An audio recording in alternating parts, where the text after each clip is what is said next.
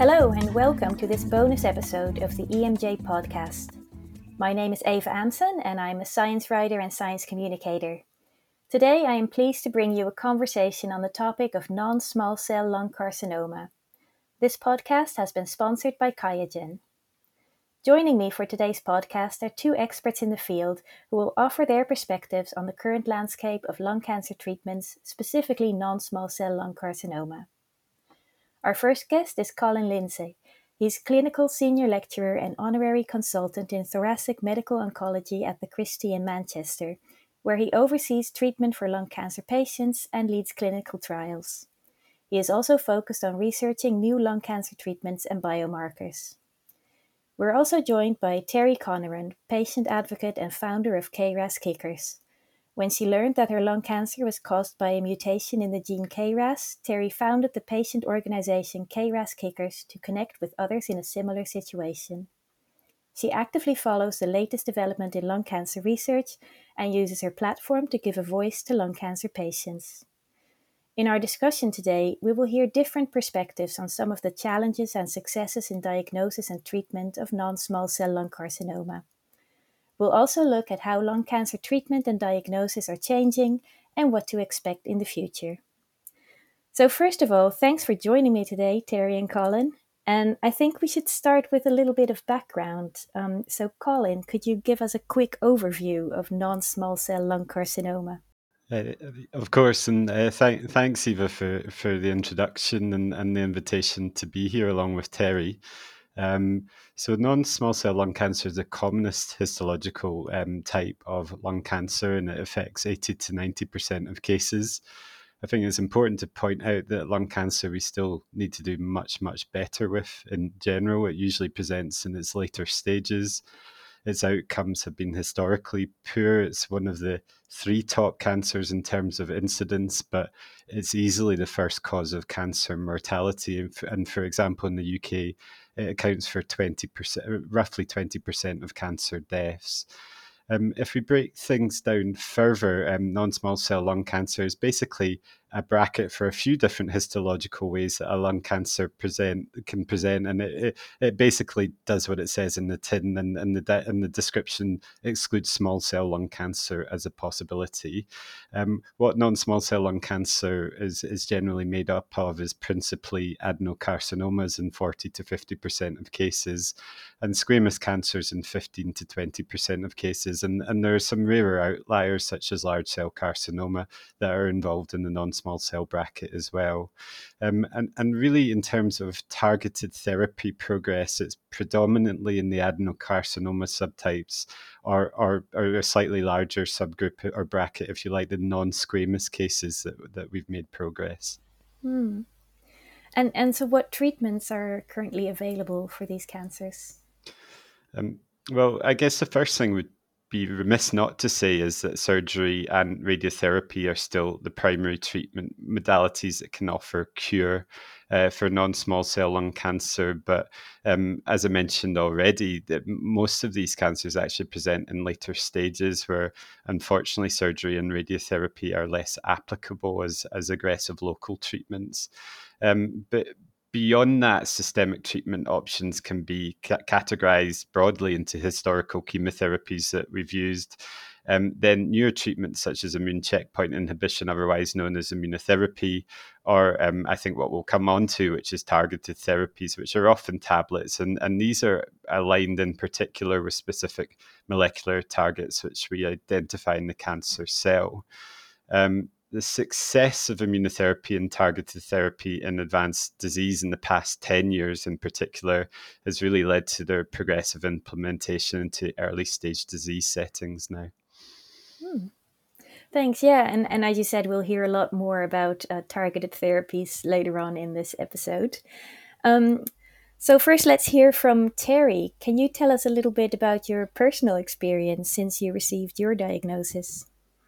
For sure. Well, first of all, thank you for having me here today. Anytime that a patient can kind of share their voice and their perspective, it really starts to make a difference. Like anybody else, the my plan, I didn't have a plan to have a cancer diagnosis. And because I didn't have some extensive smoking history or what have you, it's not something that we were looking for on the radar.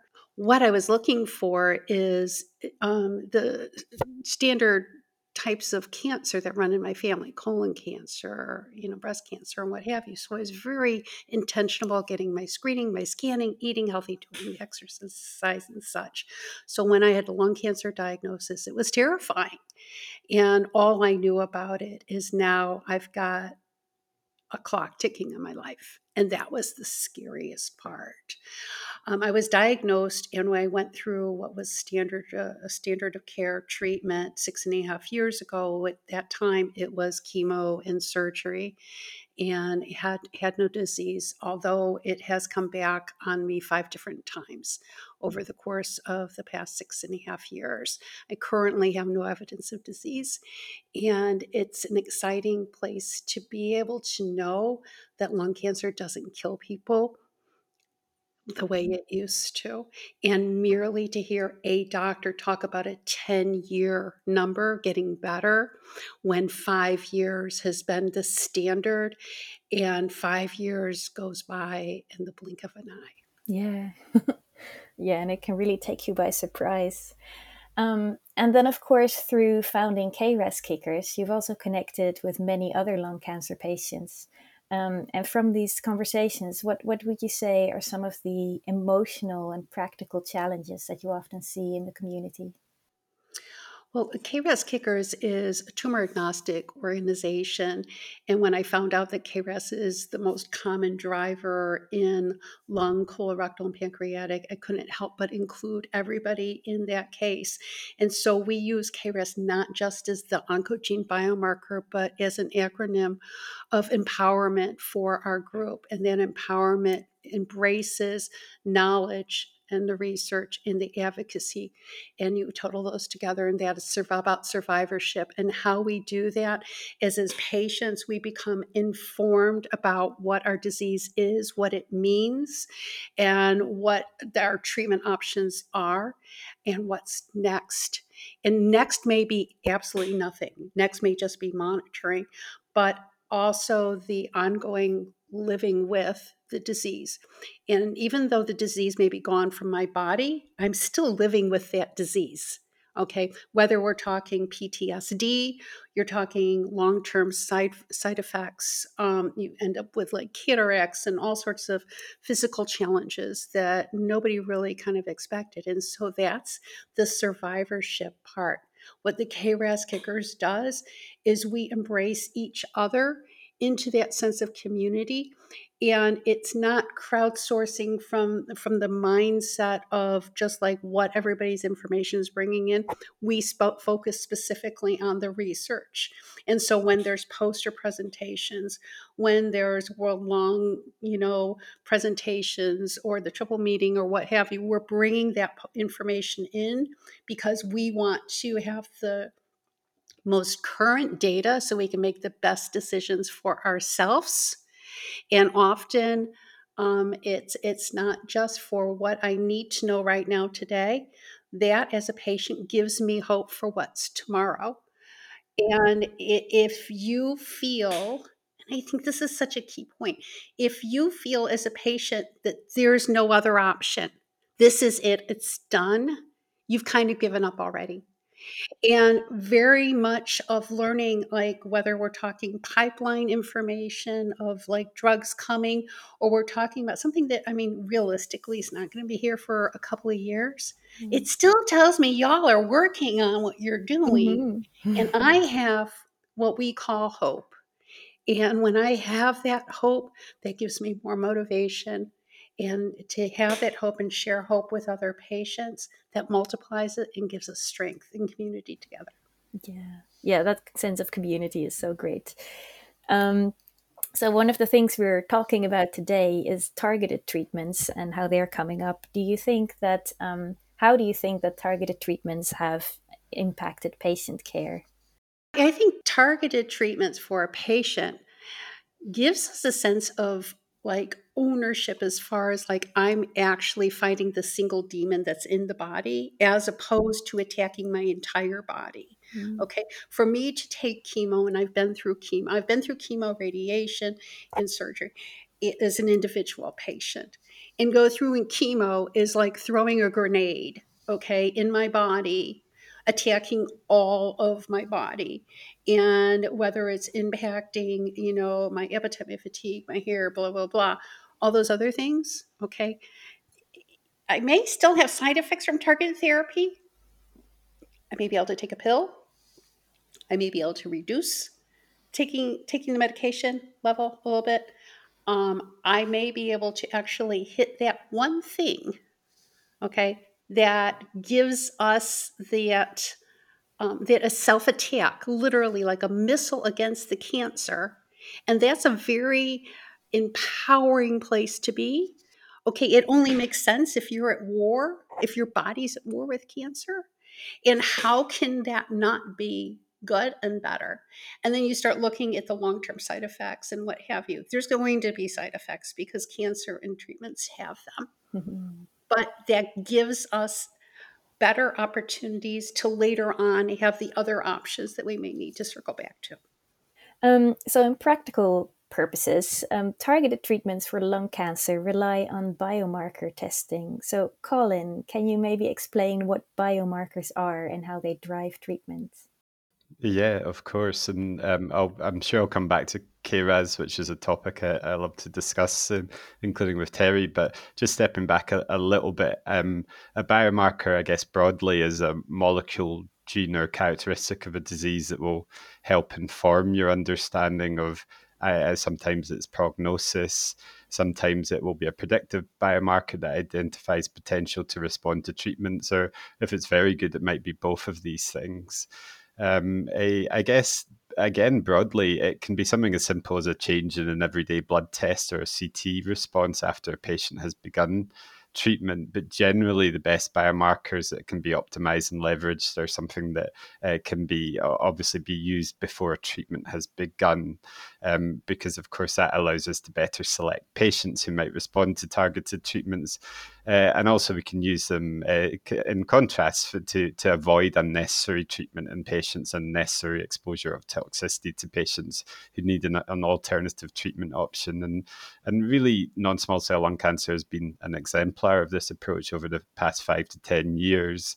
And from when I began, and I'll say I'm in my mid-40s, so I didn't begin that long ago. Basically, we had about a 1 year average survival to offer patients with chemotherapy.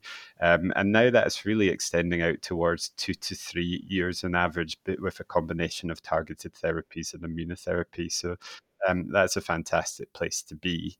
I'll maybe just finish with a couple of examples, and I think probably the best one to mention is EGFR mutation, which many listeners may have heard of, and the reason it's worth pointing out is that we initially used EGFR inhibitors just by giving them to all of our non-small cell lung cancer patients in the second line, but we did recognize that there was a clear disparity of response between a minority who had excellent responses and the majority whose disease continued to grow.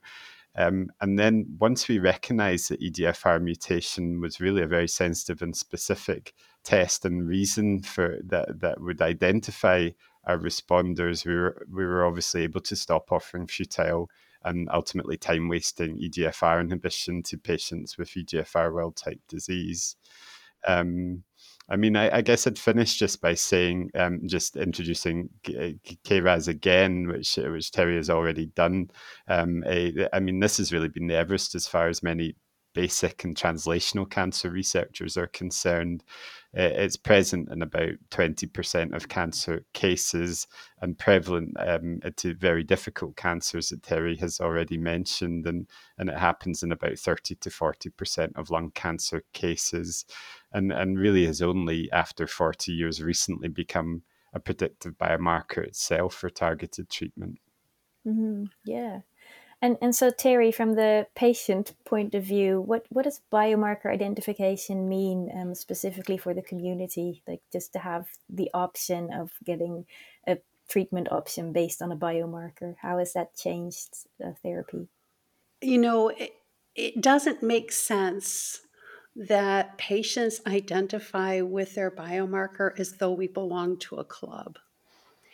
But it's our sense of identity and our sense of control.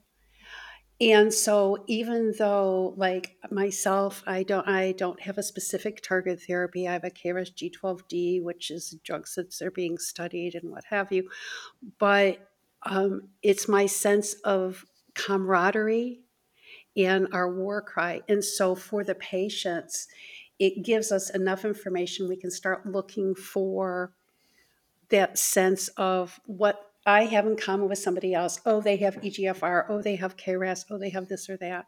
And so it's not just that biomarker. What does it tell the doctor? It tells the doctor what treatments are going to work. What I've learned as a patient that didn't come from a science or medical background is that KRAS has been there all along in my body. And it was just part of my normal systems that went haywire. And from going haywire, now it's mutation. And that was very freeing to me as a person and as a patient. It might have just always going to be something that I was going to get. And so it's beyond just, I need to know what the biomarker is so that I know my doctor's doing the treatment, so that I have a prognosis, so I have a diagnosis, so I can get what's next. It's a sense of identity, and I belong to a club, and this is all of us together. Mm-hmm. Yeah. And Colin, Terri just mentioned her KRAS mutation. How do different KRAS mutations affect what treatments are available? Yeah, I mean, this is now a really, really hugely popular area of cancer research, and a lot of discoveries are still being made. But ultimately, it's extremely popular because it's so important, and much of it just now is driven by the potential to design drugs for specific RAS mutations. And although there are a few possibilities for different types of RAS point mutations, there are ultimately a finite number of them that tend to drive the majority of cancers. And if people listening want to try and memorize anything, maybe from the rest of the discussion, that's that the most common ones are G12D, which Terri is affected by as a point mutation, G12V, the second most common, and then G12C. Now, for that last one, G12C, that's where the first drug development breakthrough came from the Shokat lab in UCSF. And that's the third most common mutation, as I say, and it's and we have some fortune as lung cancer oncologists because this G12C mutation was particularly prevalent in non-small cell lung cancer, and we've now seen these drugs establish a foothold in the clinic, and we expect to see an increasing quality of these drugs in the coming years. Coming back to G12D, which is the most common mutation Terri is affected by, but many patients, particularly with pancreatic, colorectal, and lung cancer, are affected by in general. I have inquiries all the time from UK-based patients who are wondering when the first drugs trials will arrive for this mutation. And I guess I'm pleased to say that these drugs have been developed and they're currently being looked at in early phase clinical trials. And I can say, you know, I can also say to UK patients specifically that I'm working on trying to bring those trials to home so that patients here have access to them. But really, to summarize, the essence of this is that we have transformed our clinical understanding from this simplistic notion where we were always previous looking at KRAS mutation, yes or no in a cancer. Now I think many clinicians realize that to tackle KRAS, which has been such a difficult problem to address, we need to consider it at the level of its individual point mutations. Thanks. Yeah, that's some good news there. Let's talk a bit about the practicalities of diagnostics. Colin, what methods are usually used to identify biomarkers in preparation of a treatment strategy? Yeah. I'll probably just come back initially to what I mentioned before, which mm-hmm. is that non-small cell is the exemplar cancer really as far as biomarker development and associated paired targeted treatment breakthroughs has been concerned. Methods used can be a combination of next generation sequencing, single gene tests such as PCR, RNA panel sequencing, and traditional methods such as immunohistochemistry and FISH using histological survey. The main challenges we have are probably twofold, which are, first of all, we need to make sure we have enough cancer tissue to perform all of these tests and all of the profiling that we would like to do. And that's easier said than done, because we're in an age where small biopsies are increasingly popular to make quicker diagnoses. The second main challenge is really making sure that international healthcare systems are resourced and ready to implement new biomarkers and their associated treatments. Where tissue is difficult to obtain, we have the potential to leverage liquid biopsy for certain molecular tests. For instance, it's approved to identify EGFR mutations in the UK. Liquid biopsy has also been used to monitor response to treatments in countries such as the US, where you can see levels of different mutations go up and down with treatment, and potentially earlier than CT identify early resistance. I guess the last thing to say is that one thing we have used to guide patterns and implementation of biomarker testing in the past has been clinical information, but locally we're trying to move away from this to reflex testing of all non-squamous lung cancer cases, and there's probably a couple of reasons for that. First of all, in pressured healthcare systems, clinical information getting to the pathologist is often of poor quality, and it's very difficult to improve that working across multiple hospitals. The other thing to say is that there are always outliers in clinical information. And I know from speaking to Terri in the past, for instance, that KRAS is associated with smoking, but we do have never smokers such as Terri who are affected by KRAS mutation. So clinical information as a guide for molecular profiling will only take you so far, and I think we should be doing it in a reflex way as much as possible. And Terri, have you heard anything from the patient community about newer methods like liquid biopsies? How is that perceived by patients? Oh, easier is better, and faster is even better yet. And so, whatever it takes to get that biomarker information, I think one of the problems is walking in to any sort of a diagnosis, right? It's not like I studied this. I had no idea what I was walking into, what I needed to know. And so as a patient, I am leaning heavily on my oncologist, on my team, to give me the guidance that it is that I need. And when we start hearing about biomarkers at whatever point in our journey as a patient, that's when we may circle back and say, then it's now we've got enough context that we might be able to pose the question to the doctor. And sadly, we don't always get the information that we need. And we just hope that they have the information they need. But can I make a point about the biomarkers that I think is, as a patient, say, we don't know this, okay? And I didn't know that so often we as patients think we've got a really bad doctor because we don't get a biomarker result. And that's not always the case. They may not have all the actual tissue that they need to get. It could just be the goopy part of our body as opposed to like the cancer part of the body that's going to provide that information.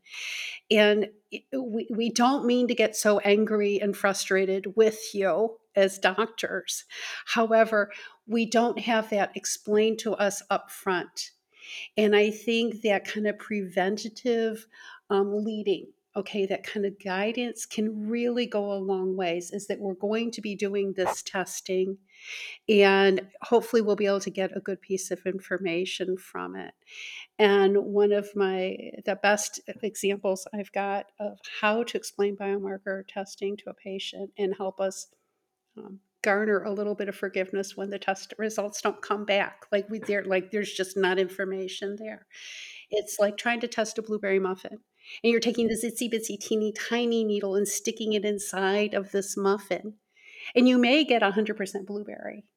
You may be able to tell that there's blueberry in there, okay? You may actually hit a spot where there's no blueberries or no anything. You just know you've got muffin, okay? And we don't realize that that's really what it is that you're testing and the information that you're trying to get. And so please give us the information up front, help mitigate the problem, and let us understand, and hand us a blueberry muffin and tell us to try and get a good test out of it based on one of those little needles, and we'll have a much better understanding. Thanks. Yeah, that's such a good analogy too. I've got a quick question for Colin. So one term that people might have come across is companion diagnostics. Can you explain that a bit? When does biomarker detection become companion diagnostic? Yeah, I mean, it's probably a relatively straightforward and quick answer as well. By the way, I like the blueberry muffin analogy too, although I do want to keep it. A biomarker tends to become a companion diagnostic, as I see it, when a positive clinical trial result offers leverage to use a drug that is linked to that biomarker. So most commonly, the biomarker will predict efficacy rather than lack of it, but they could be negative biomarkers of response, or you know, in rarer cases, biomarkers could potentially be used to predict toxicity as well. I guess most common examples in non-small cell lung cancer are PD-L1 immunohistochemistry for immunotherapy, EGFR mutation for EGFR inhibitors, and now KRAS G12C testing for various KRAS G12C inhibitors. But I guess probably the most important point to make about this is that there's a huge number of putative biomarkers that are not justified for the clinic to become companion diagnostics. And I don't know if this is a misperception, but our problem has never been a lack of biomarkers. It's that we've always been unable to progress them all through to clinical validation and utility, and a clinical trial is often a key way to do this. Thanks. Yeah, so we're getting close to the end of our discussion, but before we stop, I just want to sort of summarize. So in our discussion so far, we've heard that there have been many different aspects to biomarker-based treatment for lung cancer, and there's the scientific side, the clinical side, there's technical aspects, and of course the patient angle. So I would like to hear from both of you how you think people coming from these different areas can better collaborate to ultimately improve lung cancer treatment. So starting with Colin, can you maybe discuss how clinicians, biopharma, and diagnostic companies can work together? Yeah, of course. I mean, I guess, you know, I've been thinking in particular about RAS precision medicine for the past 5 to 6 years now. And this job has really matured and developed my understanding of the challenge and really the critical need for everyone to work together in synergy. And that comes from a background. I come from Scotland, where, to be honest, everyone tends to be suspicious of business interests and money. And I was raised for a life of service to others. But I have to say that increasing dialogue with every different member of the RAS community has really reinforced a feeling in me that I've developed that we can't move things forward with the input of one discipline alone. And everyone needs to pull in the same direction, whether that be pharma, diagnostic companies, scientists, patients, and clinicians. And it's only really with this organized approach that we've been able to fuel success for RAS, and hopefully will continue to do so in the future. And I think probably that's a call out to pressure. I just kind of want to highlight, there's so many pressured clinicians out there who find the prospect of this hard to engage with. And I do acknowledge that I'm in a relatively privileged position where I have dedicated research time in order to be able to help drive some of that. And Terri, we already talked a little bit about the communication between patients and clinicians. How would you say, are there ways that patients can get more involved, and why is it important for patients to have an active role in their treatment decisions? Everybody says that they're patient-centric, but really you don't need a treatment without a patient. And so it really needs to be more about patient inclusion. And whether, I grew up in a capitalist society, I believe that patients have motivation for the drugs to work that far exceed the pharmaceutical companies' motivation. Doctors want to be heroes. Patients want to live. Family members want their patient to live. We all have the same goal. It may look different, but if we're bringing all those things together in a collaborative way, and look at the potential costs, the absolute benefits, we'll be able to put our money where our mouth is, and we'll be able to live longer and truly kick cancer's gay ass. Thanks so much. So that brings us to the end of our conversation. Now, it's very clear from our discussion today that treating lung cancer really is a very collaborative effort. So I'm glad we have been able to discuss both the clinical and the patient side of it. To our listeners, I'd also like to recommend to reach out to others within the non-small cell lung cancer community. Share your knowledge and viewpoints and get support where you need it.